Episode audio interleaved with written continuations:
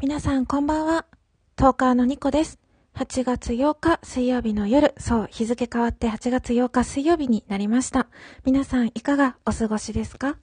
えっと、初めて聞いてくださった方、こんばんは。えっと、私のこのニコニコラジオはですね、私トーカーのニコが日々つれづれなるままに思ったことを12分間独り言をつぶやいている番組です。えっと、私トーカーのニコはですね、情緒不安定系ラジオトーカーと、あの、名乗っておりまして、えっと、テンションのですね、上がったり下がったりがちょっと激しい番組になっております。本当にローの時はこいつ大丈夫かって思うだろうし、あの、テンション高い時もうこいつ大丈夫かって、結局、結局こいつ大丈夫かって思う、ん、思われてるような気がしますが、えっ、と、そんな番組です。そして、あの、番組の行方も定まっておりません。そんな、あの、どちらかった番組になっておりますが、もし、あの、何かを持って聞こうと思ってくださったんだったら、12分間お付き合いしていただけると大変嬉しいです。よろしくお願いします。そしてですね、そんな番組もですね、なんと56回目かな ?50 回を超えて56回目を迎えまして、えっと、いつも聞いてくださってる方々、本当に、本当にありがとうございます。あの、感謝しかないです。こんなね、独り言番組に、本当にありがとうございます。そして、えっと、大京先生、そう、大京先生今日はありがとうございました。あの、そう、あの、大京さんがですね、助けてくれたんですよ。博識な大京先生が。あの、ありがとうございました。はい。で、えっ、と、今日はですね、あの、コラボの感想を昨日お伝えしたのですが、えっ、と、コラボのこぼれ話をしようかなと思っています。先日、えっ、と、無駄に少年超えな人が好きに喋るラジオの16さんと、えっ、と、なんと恐れ多いことにコラボ配信をさせていただきました。16さん、その説は本当にありがとうございました。えっ、と、すごく楽しかったです。はい。で、やっぱりですね、あの、16さんの番組にお邪魔したときは、あの、私を163、ん？私の番組に163を呼ぶ、よ、呼んでるときは、あの、私は、あの、パソコンで話してるというか、ちょっと、あの、163の声と距離があるんですよね。うん。で、私が163の番組にお邪魔してる時って、私スマートフォンであのお話ししてるんですよ。そう。だからですね、あの163の声がダイレクトにこう耳元にこう流れ込んできて、あのイケボが。そう。そうなんです。あの、163とコラボした方、よく、よくあんなに平常心で喋ってるなってちょっと思ったんですけど、私ちょっともうドキドキしすぎて、本当に。あの、ねえ、あのしょ、ショタ声というか、いね、本当にあんなかっこいい声が耳元でね、ど、どうしようかともう本当に、ちょっと今思い出してもちょっと顔がほてってしまうというか、体がほてってしまうというか、ちょっとほてってしまうんですけど、本当ちょっと、うん、ちょっと平常心じゃなくて、そう、ちょっと、うん、まあ、あの、コラボ中ずっと平常心じゃなかったんですけどね。はい。そうなんですけど。うん、で、あの、特に16さんの番組に呼ばれた時にもドキドキしすぎて、ちょっとあの、言葉が足りなかったなって思う点があったので、えっ、と、そこをですね、ちょっとお話しさせていただきたいなと思います。はい。で、コラボ聞いてない方はね、何のこっちゃって感じなので、あの、もしよかったら、無駄ショタラジオの16さんのコラボ配信をパート1からパート3まであります。で、私が話し、主に話したいのはパート1の部分なので、パート1の部分だけでも聞いていただけたらよくわかると思います。はい。よろしくお願いします。はい。えっと、まず、あの、16さんとのコラボで、パート1は、あの、私が16さんの番組にお邪魔した時のパート1は、好きな番組についてっていうことで、無駄ショタラジオについていろいろお話しさせていただいたんですね。そう。本人を目の前に、何の拷問かなと思ったんですけどね。そう。うん。まあいいんです。別にいつも好き好き言ってるし、今更なのでいいんです。で、で、あの、好きな回、うん、そう、あの、第3回目が、第3回目の配信とかが、私は、第3回目の配信を聞いて結構、16さんの、あの、ファンになったというか、虜になったんですけれども、それが、きっかけが、あの、第3回目で16さんはですね、まあ、このラジオ番組が、まあ、誰かに、うん、聞いてくれている方の、あの、癒しの場になれば、みたいなことをおっしゃってたんですよ。うん。で、私はそれを聞いてすごいファンになったというか、虜になったんですけれども、え、ー、と、一六さんは常々ですね、そういう話を番組の中でも何回かされていますし、ツイッターでも何回かされていて、あの、まあ、一六さん自身が音楽とか、ラジオとか、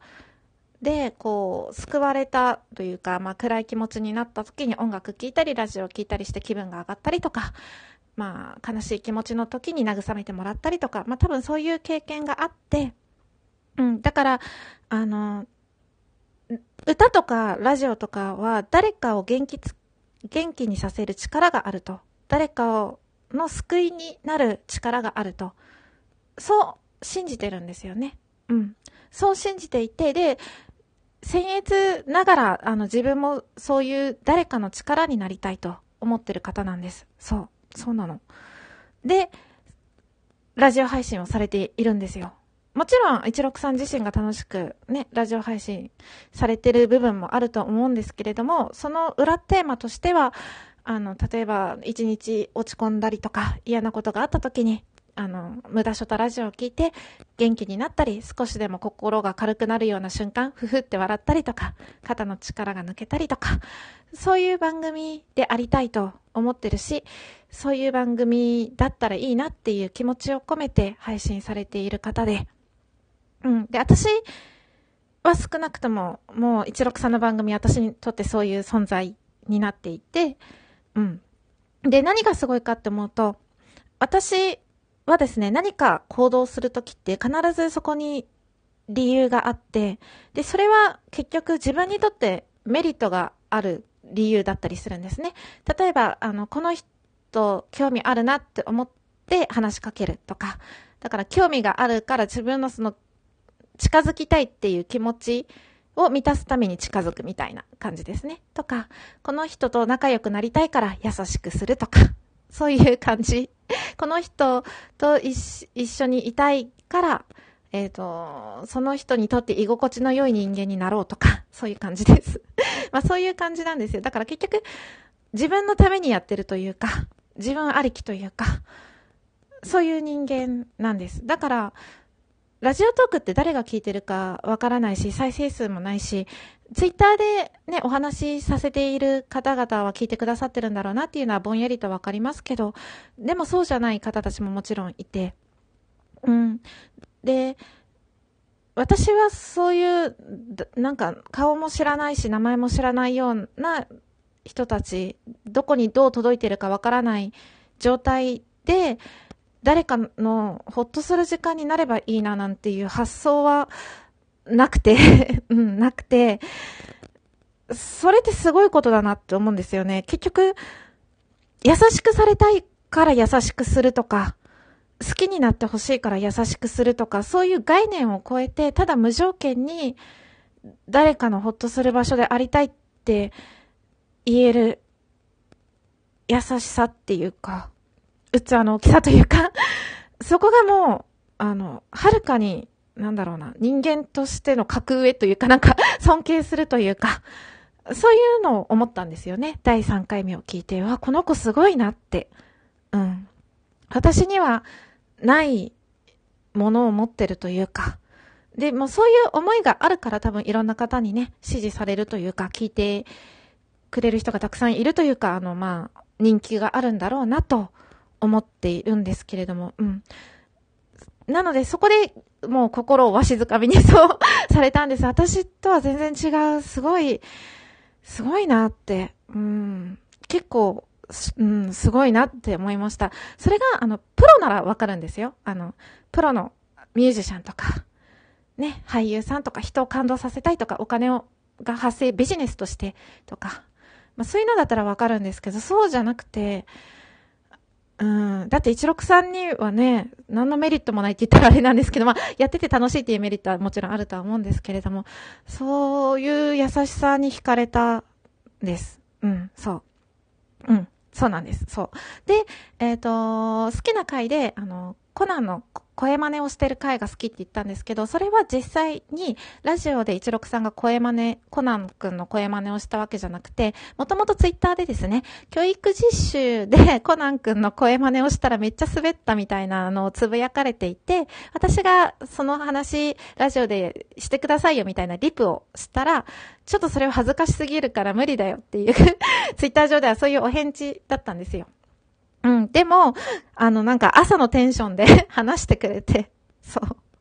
話してくれた。だから、あの、一六さん自身がラジオトーク内でコナンの声真似をしたんじゃなくて、あの、教育実習の場で、あの、コナン君の声真似をしたらめっちゃ滑ったわっていう、そういう話の回でした。で、実際、コラボをされてる時に何回目だったか思い出せないって言ったんですけど、50回目を超えてからの配信です。50回目が、あの、ラジオドラマで、51回目がその感想で、おそらくその次か、その次ぐらい、53か54ぐらいの時のお話だと思います。冷静になったらこう思い出しました。あ、そうだそうだ、ラジオドラマ撮り終わった後だったなって。うん。そう、そうなんです。で、あの、私が泣いたっていうのはもうちょっと飛ばし、飛ばさせていただいて、で、他にも好きな回はたくさんあって、あの、自分のあの、名前を呼んでいただいている回以外にもですね、あの、特に、一六さんは冒頭でなんか、いろいろ、こう、イケボでいろいろ話してくれてて、なんか、みんなに内緒で俺といいことしないとか そういうセリフとかを散りばめててですね、私そのセリフが大好きで そういうことをやってる回ばっかり聞いてたりします。そう、なので、あの、セリフを言ってる回が結構おすすめなんですけど、たくさんあるので、ちょっと、第何回、第何回ってちょっと言えなくて申し訳ないです。っていうか、そんなこと話してたらもう、あ、残り30秒だな。そう、うん。そう。ちょっと補足の回でした。あの、テニプリのキャラで旦那様にするならっていう話もしたかったんですけど、ちょっと時間がないので、えっ、ー、と、次回か気が向いた時に、あの、バロン様の耳を澄ませばのバロン様の話もしたいと思っててずっとできてなくて、その辺をまた次回話したいと思います。ありがとうございました。トーカーのニコでした。